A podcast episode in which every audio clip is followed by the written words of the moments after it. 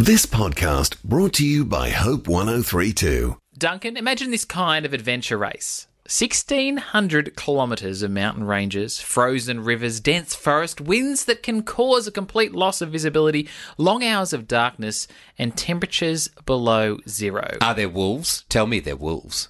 And bears. It is the world's longest winter ultra marathon on bicycle, foot, or skis, and it's called Duncan. The Iditarod! That's it. The event takes up to 30 days, but many competitors don't complete it. Well, Troy Shikowski is a Brisbane bike mechanic who conquered the race at the age of 44, and he joins us on the show. Hello, Troy. Good morning, gentlemen. How are you today? Doing well, man, but I'm pretty sure you must be slightly insane because why would you ever sign up for this race? Oh, look, that's a question that a lot of people ask me, and you know, probably for very good reason. Um, for me, it just represents so many different things that I get to indulge in uh, from a, uh, a, a, camping environment in an extreme extreme sort of place. Um, the bicycle side of things that, that draws me in, and um, yeah, just being out and having an adventure and challenging uh, challenging yourself. Mate, can you just kind of take us through? Because I know of the Iditarod from. They didn't say it right. It's Iditarod. Iditarod from from dog sled racing, but I had no clue you could do this adventure on a bicycle. That that sounds even harder because you don't have huskies pulling you along. That's right. Look where it where it stemmed from, way back in the um, in sort of last century, like the, in the late nineties. The challenge went down to uh, the mountain bikers of Alaska uh, from uh, one of the the, the great uh, the greats of the dog sledding uh, era uh, was a challenge to the mountain bikers that they could not ride a bike on the Iditarod Trail. And from there, people brought out all kinds of things uh, to uh, to conquer that. And now to the modern fat bike that we have, it's uh, it's definitely the weather hasn't changed, the challenge hasn't changed, but the technology has made it probably just that little bit easier. Um, I don't know if the bicycle appreciates you calling it fat. Um, can you break down what a fat bike is? Yeah, so a, fat bike is uh, basically it has five inch wide tyres um, it, it have, has the ability to carry a lot of uh, a lot of equipment, which you do need uh, during the race. We, we carry all of our own survival gear uh, and our food for anywhere up to, to five days at a stretch. Uh, so it's um, it, it's geared pretty much for, for that environment with those big tyres, so they can float over the snow.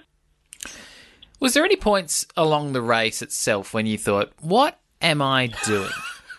This is this is this is a terrible idea because this sounds really quite dangerous and scary. Did Brisbane you have any moments is like that? temperate. It's nice. I know. It's beautiful. Yes. Oh, look up here in Queensland, you know we've got some great islands and beaches to ride on, and I do use them as part of my training. And, and part of the time I do, I, I spend out there uh, riding my bike, and then to wait out the tide, I'll I'll sit in the hammock and and just admire the view. And that goes through my mind so many times. Why am I here in Alaska slogging it out Hmm. when I could just be sitting in a hammock, you know, reading a book? Um, it, it, yeah, look, there's not a not a moment that goes by when you're not thinking that life could be better, but that's that's part of the reason why you go over there is to, to challenge yourself and, and dig that little bit deeper and, and find out, you know, truly what you're made of. Was there a moment on the course where you thought to yourself, "I'm not going to be able to finish this"? Um, no, that that hasn't come uh, yet. Uh, there's always been a solution. Uh, I, I, always look for that solution as opposed to looking for the easy way out. Um, lot of the times you, you are faced with a lot of challenges that can sometimes seem insurmountable, but if you just pause, take a moment to reflect and uh, and analyse things, and generally you can work out work through a solution, uh, and that's usually the way forward. Now, I'm sure that there's a lot of planning and organisation that goes into a race like this, but anything could go wrong. I imagine. Did did anything go wrong? Um, I've had uh, frostbite, uh, stage two frostbite on my big toes after several days of uh, minus 40 temperatures. It's just cumulative. Um, uh, and with that, you just have to do a, a field treatment on that. Um, from a, a, mechanical side of things, not much has happened to my own bikes, but I have spent a lot of time fixing other people's bikes. Being a bike mechanic, it's it's something that when you do see someone in trouble, the, the camaraderie is there that you, you want to have a positive influence on the outcome of their race as well. So it can be a butterfly effect, a small input f- from you with your skills and, and the, the, the tools that you have on board can mean the difference between them scratching or finishing the race. You're 44. You go home and announce to the wife and the kids that you're going to fly off to Alaska to do a 1600 kilometre bike ride in minus 40 degree snow. How does that conversation go down at home? Well, uh, there's there's always been there's always been a lot of support from from my wife and daughter. Um, my, we've been married for, for over 25 years, and uh, the support has always been there. Uh, it's it's interesting though uh, to to get on the t- on the start line for the 1600 kilometre race. You have to complete the 350 mile or the 500 kilometre event first as a qualifier. And in 2016, I decided quietly that I'd like to go back and do the, thousand mile race after I'd finished the uh, the short course. My wife found out on Facebook. I'd actually put it up there and shared, shared that I was on the roster with a few mates. And uh, Nairi, she saw it and she goes, "Oh, you're going back to Alaska, are you?" No. so, so that was an interesting, uh, interesting thing. But you know, many times over now, we've we've, we've seen the positives in our family, uh, the, the family legacy that we uh, that we have as well in, in having done something like this. It, it gives our family strength. Uh, and also something to reflect back on that uh, you know in those, those tough times you, you there are things that can be uh, that can be tougher. Look, when you finish a race like this, do you feel a sense of contentment or do you feel like, okay, what's the next challenge? Oh, it's both. It's both. Yeah, there's that, that feeling of intrinsic reward um, that you've achieved something fairly substantial, and it's been all of your own work. Uh, being a solo race, you, rely wholly and solely on yourself. But then there's always, uh, well, my personality anyway. It's, it's all about, well, maybe I could do things a little bit better. It's it's that continual self improvement. So uh, I go through and I write an extensive list of things that worked and things that didn't work. And from there, extrapolate a bit of data and, and look at areas where I can improve. Uh, and I, I tend to roll that out in other areas of life as well. But um, for, for me, that's that's probably the biggest thing is looking at looking at the overall picture and thinking where could I do better and how can I go about that. And that's that's you know one of the things that keeps me going back to Alaska each year. 2016, you did this event. How many of these scale rides have you done since then? Um, Iditarod is, is something that I, I train for each year. It's the only uh, ultra distance race that I do. So um, every like 12 months of work and planning goes into that one uh, that one event. So, hold on, how many times have you done it? Oh well, 2016 was the first year I did the thousand. 2015 I did the 350 uh, mile race. Uh, so 2020 will be my fifth consecutive thousand mile event.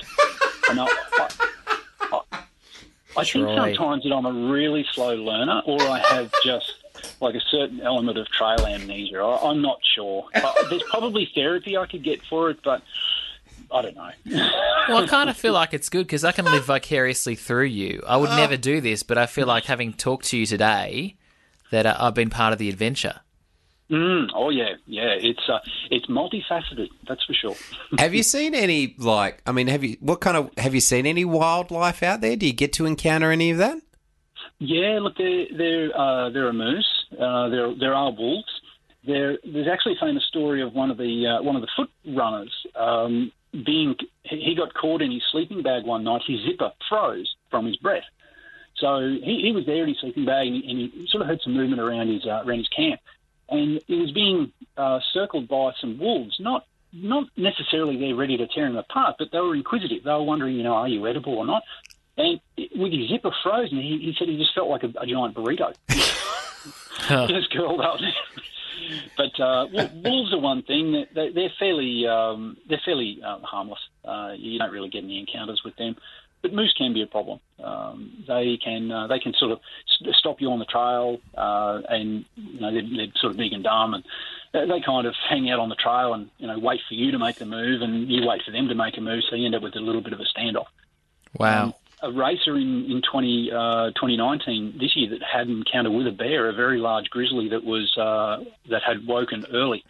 Uh, as most of the grizzlies are asleep at that time, but this this guy was uh, was up, and he was hungry, and uh, he decided that um, yeah, he was out looking for food. But uh, there's not a lot of meat on uh, on us fat bikers once we've been out there for 20 plus days. We're fairly emaciated. I'm telling it, aren't I? Yes. Oh, it's extraordinary. It's extraordinary. I think I, if I was to do it, I'd do the sled dog version just because I at least get a moment where I can just let the dogs do the work. Well, the, the pluses with this race, though, the food that you can eat, the calories are, are immeasurable. You're trying to you're trying to meet about a nine thousand calorie demand from your body alone, and uh, so so you want to eat that chocolate, you go eat it. You want to eat a whole family block, no problem. Three family blocks, it's uh, it's guilt free. Unbelievable. Well, I'm signing up now. Uh, if I can eat that much chocolate. Troy Chakowski, you are incredible, and we really love hearing about the Iditarod, something that many of us, in fact, pretty much all of us, will never do except for you. So, congratulations on your efforts and all the best for 2020. Thanks very much, guys. I'm looking forward to it already. Thank you. Thanks for listening. Start your day with life words. Subscribe to Hope 1032's free daily email devotional at hope1032.com.au.